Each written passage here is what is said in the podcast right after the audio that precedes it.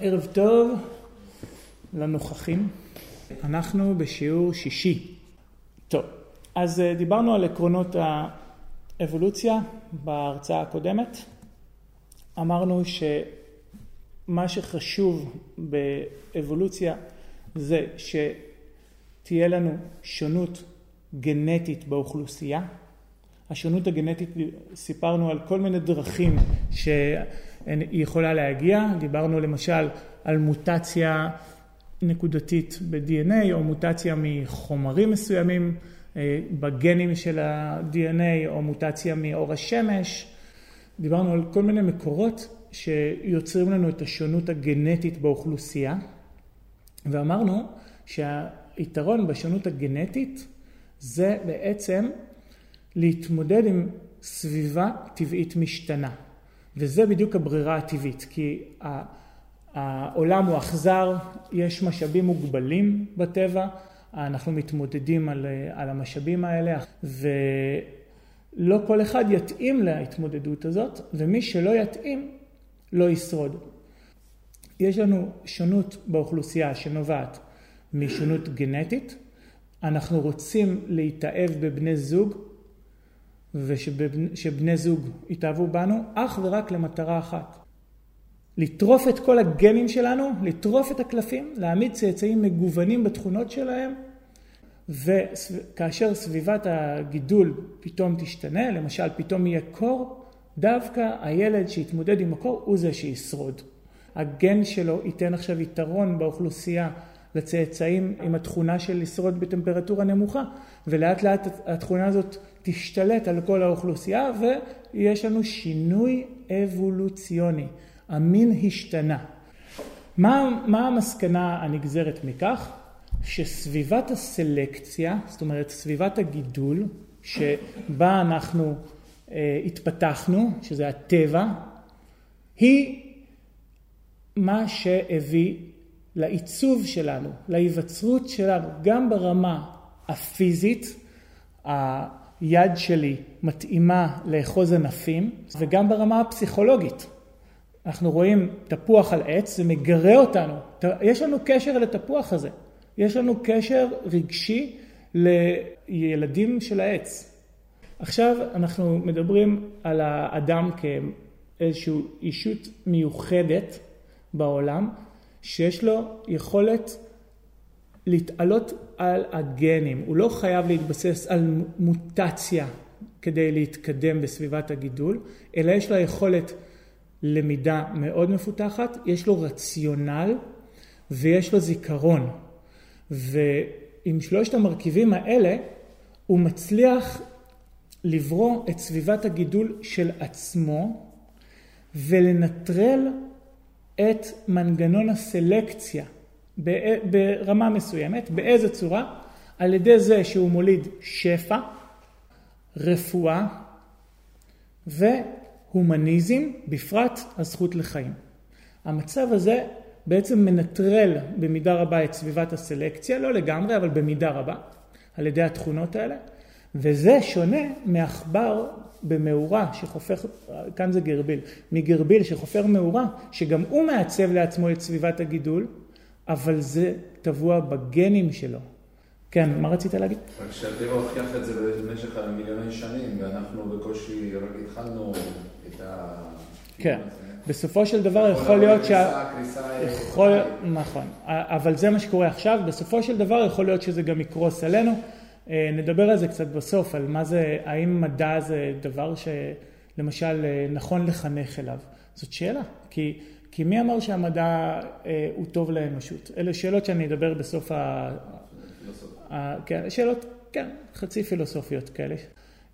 אני אדבר קצת על דרווין, סיפרתי שהוא הגיע להבנה איך יצור פשוט הפך ליצור מורכב, וזה היה נוגד לכל מה שסבב סביבו, ואפילו לאמונה הדתית שבה הוא האמין בעודו עולה על אוניית הבייגל בדרכו לאיי הגלפגוס. שם הוא בעצם אה, התחיל לחשוב על כל הסיפור של אבולוציה. אחד הספרים שדרווין מאוד העריץ היה של תיאולוג ארכידיקן אנגליקני שקראו לו ויליאם פיילי. כתב ספר שהיה לרב מכר שקראו לו תיאולוגיה טבעית, ששם הוא מנסה להסביר את, ה... את ההסבר לחיים. בין היתר, באותו ספר, שדרווין עצמו לקח למסע שלו, מסע שממנו הוא לא יחזור אותו הדבר, נכתב כך: לא ייתכן תכנון ללא מתכנן. הוא מדבר כמובן על יצירת החיים. המצאה ללא ממציא. סידור, ארגון של חלקים, כפיפות של אמצעים למטרה, למטרות ויחס של כלים לאופן השימוש בהם, כל אלה מעידים על נוכחותם של תבונה ושל שכל. והכוונה שלו כאן ל-intelligent design, לבריאה תבונית. זאת אומרת שיש איזשהו אל מתכנן שחושב על העולם ומתכנן אותו ובורא אותו. לפי מה שהוא אומר, אם אני מתוכנן, אז יש לי תכלית. זה ספר שדרווין לקח איתו למסע בתיק שהוגבל למשקל מאוד מסוים, יחסית קטן. כי בכל זאת זאת אונייה עם הרבה מאוד ציוד, לא, כל, לא היה אפשר לקחת כל כמות של אה, כלים או אביזרים כפי שתרצה. והוא בחר לקחת את הספר הזה. וזה דבר מדהים. זה מדהים שהוא האמין בזה, שזה היה נר לרגליו, וזה מדהים חמש שנים אחרי זה איך הוא חזר עם תיאוריית האבולוציה שסותרת ממש לחלוטין את כל מה שנאמר בספר הזה. למשל, יש לי יד, למה יש לי יד? מה תפ... יש תפקיד ליד שלי? לא. זה בדיוק הבלגן. לא, לא. היא משמשת, זה, זה, זה הגבול הדק, הדק, אוקיי? זה הגבול הדק. היא ממלאת תפקיד, אבל אין לה תפקיד, אוקיי? זה, לא, זה לא התפקיד שלה. אין לה תפקיד, אין לה, זה... ת, לא סתם הבאתי את השקף הזה, לא סתם הבאתי אותו. עד ה... אני אוהב את כל הדוגמאות שלך. אין תפקיד ליד שלי, אין תפקיד לעיניים שלי. אין להם תפקיד. כי ברגע שאני אומר שיש להם תפקיד, זה אומר שיש, להם, שיש מטרה שלה הם נוצרו. ומה אמרנו שאבולוציה? אבולוציה זה תהליך אקראי. הם ממלאים תפקיד, אוקיי? אבל אין להם תפקיד. זה ההבדל בין תכלית למשהו לא תכליתי. מה? הם לא נוצרו לשם לגרד באף ובתוך האף, אוקיי? אבל העיניים נוצרו כדי ליצור תקשורת עם החוץ. לא. אתה, רגע, שנייה. אתה נופל, אתה נופל פה. אה? אתה נופל לבעיה של עיקרון הסיבתיות. כן. התחיל ליצור לי לעצמו אה, הוא התחיל, הוא התחיל, אתה מייחס לו תכלית, הוא התחיל, הוא התחיל, לא. האבולוציה. לא, האבולוציה, המקריות. מה, מי זה? אה, מקריות. לא. אמרת מקריות, יפה, אהבתי את זה. הכל אבל. רגע, כן. היה מטרה כדי שיהיה לו תקשורת חיצונית, איזה חיישן? לא הייתה שהוא- מטרה, אתה מייחס תכלית, אתה בריאתן, אתה כאילו אומר שאלוהים ברא את העולם עכשיו. אתה בריאתן הרגע. אתה- זה בדיוק העניין, אין תכלית. אתם זוכרים שדיברנו על אריסטו שאמר שלכל דבר בטבע יש תכלית. הזרע, התכלית שלו לגדול להיות עץ פרי. האדם תכליתו לגדול להיות יצור מוסרי. הרגע אמרת משהו ברוח של אריסטו. נו. לא, לא. אוקיי? בעולם? לא, זה... לאדם אין תכלית בעולם, לפי המדע. אמרתי שהמדע היא אמת מדעית, זה לא האמת כפי שהיא לעצמה. בכלל, איך אפשר לתפוס משהו אמיתי? זה תהליך פסיכו... אנחנו חושבים דרך תהליך פסיכולוגי, אוקיי? תהליך פסיכולוגי זה כבר חורג מ... אפילו ממה שאנחנו מסתכלים החוצה, שהוא נראה לנו אמת, שזה אבנים דוממות, שהן לא, ללא פסיכולוגיה. זאת אומרת, בעצם זה שאתה, יש לך תהליך פסיכולוגי על משהו, זה כבר אומר שזה בתוכך וזה לא האמת כפי שהיא לעצמה. האמת כפי שהיא לעצמה היא מחוץ לראש שלך.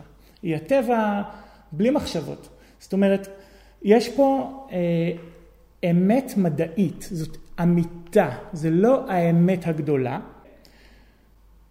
ומה רציתי להגיד בכלל? תחזור, אתה תיזכר. אה, שלאדם אין תכלית. ולפי האמת הזאת לאדם אין תכלית. ואמרתי גם שזה עורר משבר מאוד גדול, כי היו אנשים שהדת שלהם הפכה להיות המדע. וברגע שהמדע אומר שאין תכלית, בעיקר דרווין, דרווין, דרווין הוא מראה שאפילו אה, אין אה, תכנון, אנחנו לא נבראנו בצלם אלוהים, נבראנו באקראיות אל מול חוקי, ה, אל, אל מול האכזריות של העולם החיצון, כי החיים זה לא קיבוץ וקר שם בחוץ.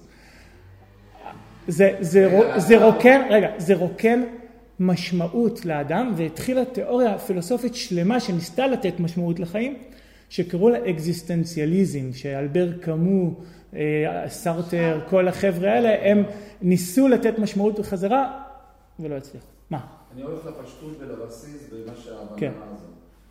לתא היה לו במקריות את הצורך ליצור קשר עם משהו עם הסביבה? לא היה לו צורך, אתה נותן, וואי, אתה בריאתן, אתה, הולך לספר לי עוד רגע ש... לא, אני רוצה... לא, אז לא. איך התפתח באופן אבולוציונל- אבולוציונלי את התא? באקראיות. יכול. להיות שהיה תא שהיה יכול, אם לא הייתה האקראיות הזאת, לא היה לו צורך ליצור קשר עם החיצונית, עם הסביבה החיצונית? הייתה יכולה להיות אקראיות אחרת, והוא היה מתפתח אחרת. או שהוא לא היה מתפתח בכלל. לא אז מה היה קורה לתא כזה, שלא היה לו קשר חיצוני במשך, לא יודע כמה זמן, מיליון, מיליון, הוא היה אוקיי. מושמד. אני, אז שוב, קרה לו תהליך אקראי שאפשר לו לתקשר, או מה שאתה לא רוצה, אפשר לו לקיים מטאבוליזם. ואחרי זה תהליך אקראי שאפשר לו להפוך לשמעון פרס. הכל באקראיות, אוקיי? שום דבר ללא תכלית. היד שלנו אין לה שום תכלית. היא לא באה לשרת אותנו לשום מצב. היא פשוט משרתת אותנו, אוקיי? אנחנו יוצרים לה את התכלית, אבל היא לא נבראה עם תכלית. כן, היא לא נוצרה, אני מדבר, אנחנו לא יצרנו את היד, נכון? היד נוצרה לנו. אוקיי. כן, אבל אי אפשר להגיד שהאבולוציה גרמה לכך שלבן אדם, ש... שהוא כבר אה, נולד מיעקב, או, אה, נתנה לו כל מיני אביזרים לגוף. האבולוציה נתנה, עוד פעם את נתת תכלית. האבולוציה לא נתנה. האביזרים התפתחו באופן... היא לא גרמה. היא לא גרמה, נגרם. אוקיי? זה חשוב, זה חשוב, המינוחים פה הם חשובים. אבל אני רוצה רגע לדון במשפטים של הס... שציטטתי כאן מתוך הספר. ולחשוב איתכם ביחד. תכנון ללא מתכנן. של החוט. כשעצמו. המשפט הוא נכון כי אם יש תכנון אז יש מתכנן. נכון. אבולוציה היא לא תכנון. נכון, נכון. אנחנו... נכון. אה, לא ייתכן תכנון ללא מתכנן, את צודקת, זה משפט לוגי שאומר אה, את המבוקש, מה שנקרא. מאיפה הוא מסיק שלא ייתכן משהו שנראה אה, בעל תכנון שאין לו מתכנן? מאיפה הוא מסיק את זה? למה הוא מסיק את זה? איך, מה, איך משהו נגזר ממשהו? השאלה אם הוא יכול לגזור, אם הוא רואה משהו שיש לו מבנה מורכב במציאות. איך מלהסתכל על היצור הזה הוא יכול להגיד שזה לא ייתכן שזה קרה. איך זה, ממה הוא מסיק את זה? אין כאן שום יכולת הסקה של המסקנה הזאת מהתצפית, זה מה שאני מנסה להגיד. הוא אומר, כן, זה אומר על נוכחותם של תבונה ושל שכל, כי הוא כבר מסיק מסקנה ממשהו ש... בקיצור, כל, ה, כל הראייה הזאת היא שגויה מיסודה. זהו, היא אינטואיטיבית, כי, כי היא אינטואיטיבית. עכשיו, רציתי לתת עוד דוגמאות לדברים אינטואיטיביים שלא מסתדרים. למשל, ככל שאנחנו זזים יותר מהר, אז הזמן שלנו נעצר. ידוע פרדוקס התאומים, שאם לוקחים שני תאומים זהים שנולדו באותו יום, אחד יטוס מהר מהר מהר, ואחד יישאר בכדור הארץ והשני יחזור, אז זה שטס מהר מהר מהר יישאר צעיר, וזה שיישאר בכדור הארץ ולא יזוז מהר, זאת אומרת יישאר במקום, הוא יהיה מבוגר. זאת אומרת, זה שטס מהר מהר מהר, הזמן שלו הוא אט. זה דברים שהם לא אינטואיטיביים, שאפשר להאץ זמן, להאיץ זמן. האינטואיציה שלנו בדרך כלל זה החושים שלנו שקולטים את הסביבה בעולם. החושים האלה עברו מיליארדי שנות אבולוציה אל מול הטבע, אבל הם לא נולדו אה, להסתכל על העולם בצורה מתמטית, הם לא נועדו להבין דברים כמו מולקולות, הם נולדו להזהיר אותנו מפני אריה, הם נולדו לגרום לנו להתגרות מיטוט, זאת אומרת החושים שלנו בעצם הם מנגנון אבולוציוני שבא לקיים אותנו ולא בא להבין את מהות העולם. אבל בשביל זה יש לנו את המדע. כדי להתגבר על החושים אנחנו מייצרים כל מיני שיטות לוגיות, כמו מתמטיקה. אתם יודעים שהפיזיקה למשל, השיטה שלה להבין את העולם היא דרך המתמטיקה, E שווה MC בריבוע. ולכן אה, אפשר להבין את הבעייתיות של התיאולוג הזה שנותן משהו שהוא מתוך אינטואיציה. טוב, אני, אני כבר אגיד שכבר בתקופה של דרווין, התיאוריה שלו עוררה סערה עצומה. ולמה היא עוררה סערה עצומה? היא מוציאה את התכלית. כאילו אין תכנון תבוני, לא בראו אותנו, זה כבר מהפכה מחשבתית. חוץ מזה, הוא גם מיקם את האדם כ... כבהמה, כאחד היצורים. זאת אומרת, מותר האדם מהבהמה? לא, אתה נוצרת מהקוף. זאת אומרת, אתה גם הופך את, הוא הפך את בני אדם לא רק לחסרי אה, אלוהים, הם כבר לא יכולים להגיד שהם משהו מיוחד, ש, שהם נבראו בצלם, שהם כאחד, אחת מחיות הארץ. ושוב, התיאוריה שלו היא מדהימה, היא, היא, היא עוררה, היא לא סתם תפסה, אבל בתקופה של דרווין היו באגים בתיאוריה הזאת שהיה קשה להתמודד איתם, ויכול להיות גם שהם היו מתגלים באופן אה, מסוים בסופו של דבר שהתיאוריה לא תעמוד במבחן המציאות, אבל לימים יצא כך שהבינו את הבאגים האלה עם התפתחות המדע והם דווקא טעמו לתיאוריית האבולוציה. אבל מה שאני אומר שלא היו חייבים לקבל את תיאוריית האבולוציה בתקופה של דרווין, כי היו לה כמה, יותר משלושה, היו, היה לו כמה באגים.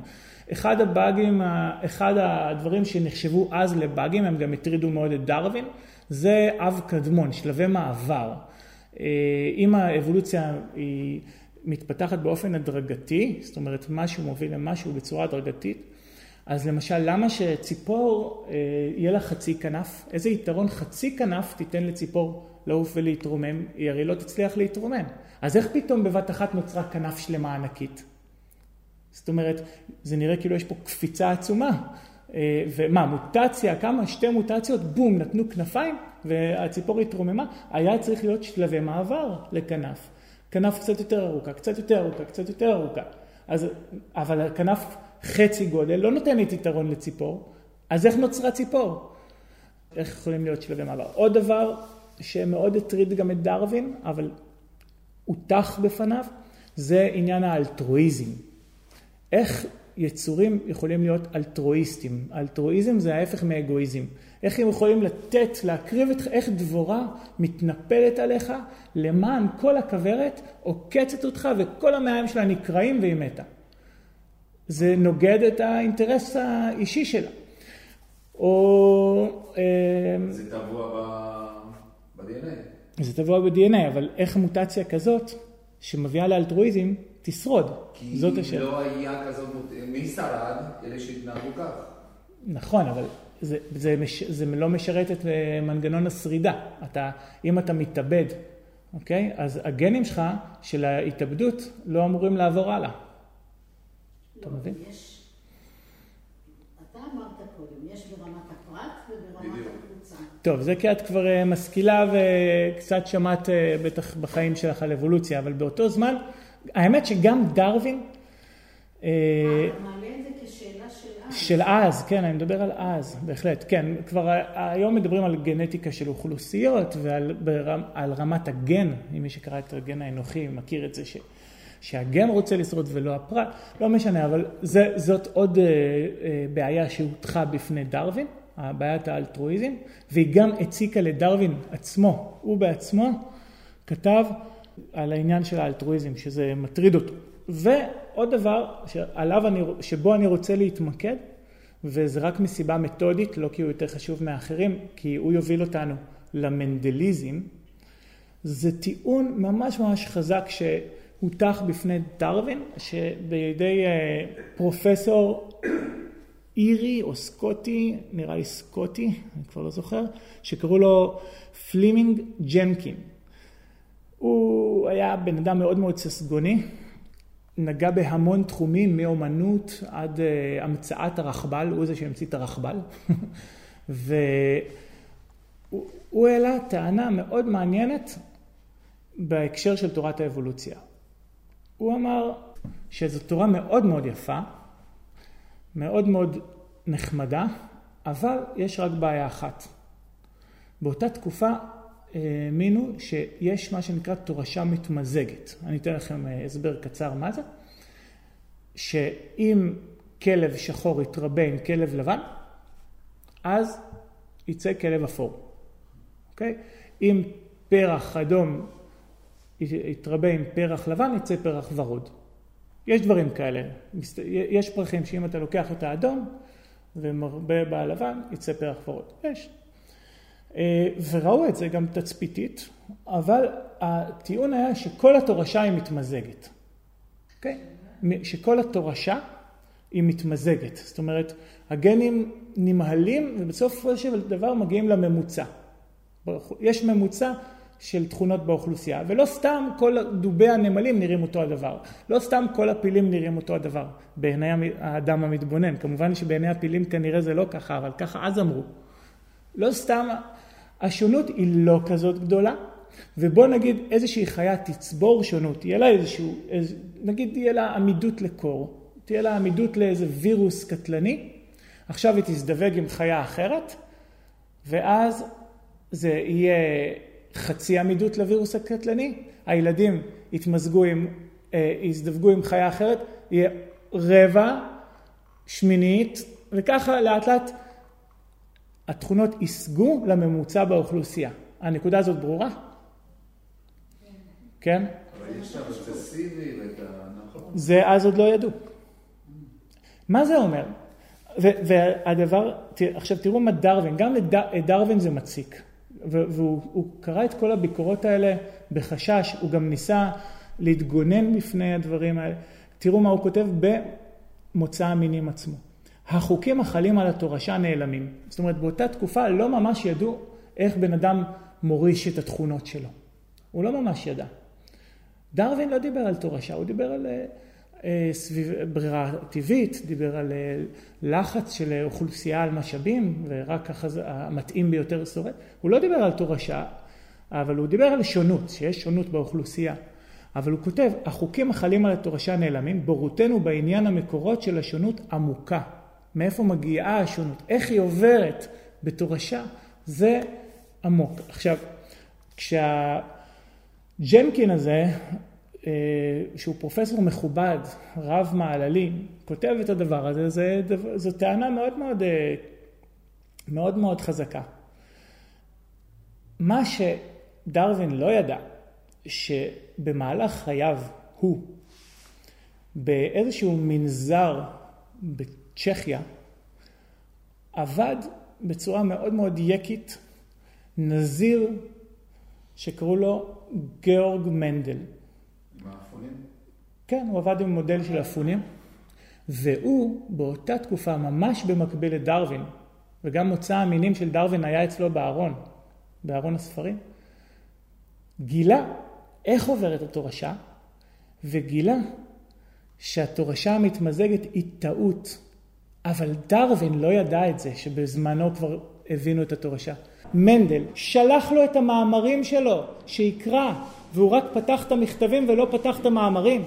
את התורה של מנדל גילו וחזרו אליה רק ב-1900, שזה עשרות שנים אחר כך. זאת אומרת, זה היה כבר קיים בעולם, אבל לא קיבל פרסום, ולכן התיאוריה של ג'נקין על תורשה מתמזגת מאוד הייתה מטלטלת. דרווין ניסה להתמודד איתה, הוא דיבר על פן גנזה, איזה שהם אלמנטים בגוף של האדם שמגיבים לשינויים סביבתיים, מתקבעים אצלנו בגוף, עוברים לתאי המין, ובגלל שהשינויים הסביבתיים קורים על כל האוכלוסייה, אז הם גם עוברים לדור הבא. זה נקרא אצלו הפן גנזה, זה, שימו לב איזה תיאוריה זאת, זו תיאוריה למרקיסטית. אתם זוכרים שדיברנו על למרק שהיה לו תיאוריית אבולוציה, איך אה, מין משתנה למין אחר? מה שלמרק אמר, שיש לנו גנים שמושפעים מהסביבה ואנחנו מעבירים אותם הלאה. לא, הם לא דיברו על גנים, כן? על גורמי הורשה. למרק דיבר על ג'ירפה, למשל הג'ירפה הייתה צריכה להגיע לעץ מאוד גבוה, כי רק שם היה לה יתרון מבחינת השגת המזון, כי אף אחד לא הגיע לעץ הזה. אז כל פעם היא מתחה את הצוואר, ואז הצאצאים יצאו עם צוואר קצת יותר ארוך. ואז הצאצאים מתחו עוד קצת את הצוואר, ואז הצאצאים שלהם יצאו עם צוואר עוד יותר ארוך. ואז הצאצאים מתחו עוד קצת את הצוואר, ובסוף יצאה הג'ירפה עם הצוואר הארוך. ככה למרק תיאר את האבולוציה. דרווין באותו זמן לא ידע לפתור את הבעיה הזאת, זאת הייתה בעיה שהעיקה עליו, הוא נתן פתרון למר, למרקיסטי שבעצם סותר את התורה שלו, שזה פרדוקס מטורף. אילו רק הוא היה יודע איך באמת עובדת התורשה, הוא היה מבין שהתיאוריה שלו מתאימה כמו כפפה ליד לכל הסיפור הגנטי. אבל באותו הזמן של דרווין לא היו חייבים לקבל את התורה שלו כאמת לאמיתה, בגלל שהיו בה כל מיני דברים שנבעו מחוסר ידע. דרך אגב, גם קופרניקוס, בתקופה של קופרניקוס, לא הייתה סיבה דווקא להעדיף את התיאוריה ההליוצנטרית, זאת אומרת שכדור הארץ סובב סביב השמש, מאשר את התיאוריה של תלמי שהשמש סובבת סביב כדור הארץ. לא הייתה סיבה.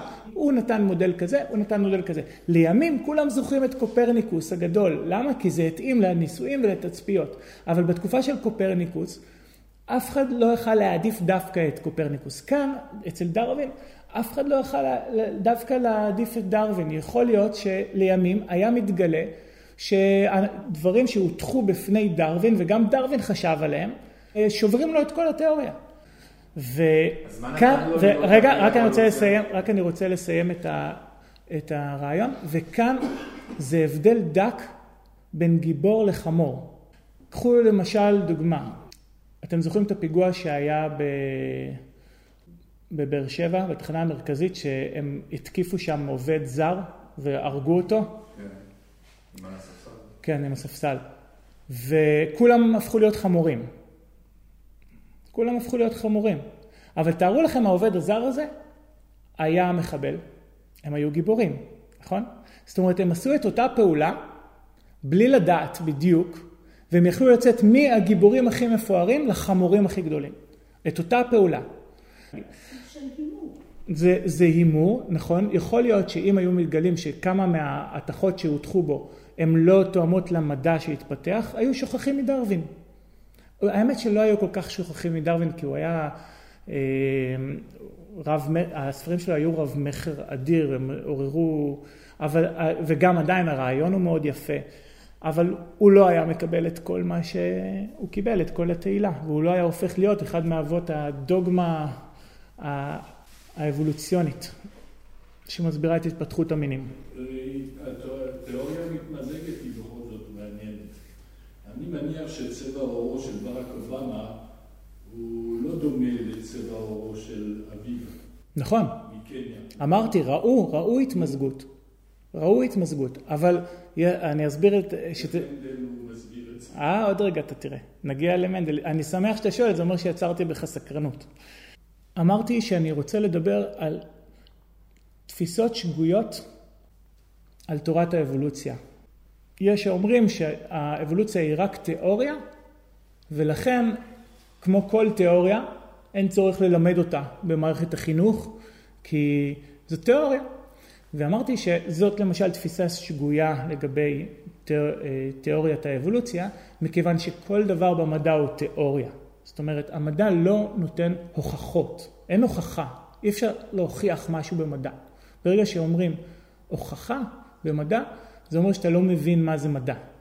מדע, מה שהוא יכול לעשות, דרך אגב, במתמטיקה יש הוכחות, אבל במדע, מדעי הטבע אה, אין הוכחות.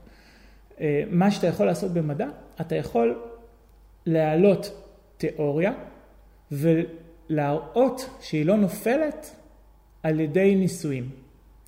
ברגע שאתה מראה שהיא לא נופלת, שהיא, אה, שהניסויים אה, עדיין אה, מצליחים לפעול בתוך התחום שלה, אז אתה בעצם באיזושהי מידה לפחות פסיכולוגית, לא פילוסופית, מחזק אותה. אתה מראה שהיא, שהיא עדיין פועלת. ולכן להגיד, האבולוציה היא אך ורק תיאוריה, ואין צריך ללמד אותה, זו תפיסה מוטעית לגבי מה זה מדע, בפרט לגבי אבולוציה. לא הספקנו לדבר על הביות, שזה גם אבולוציה אמרנו, כל זה בפעם הבאה. יש אלוהים או אין אלוהים?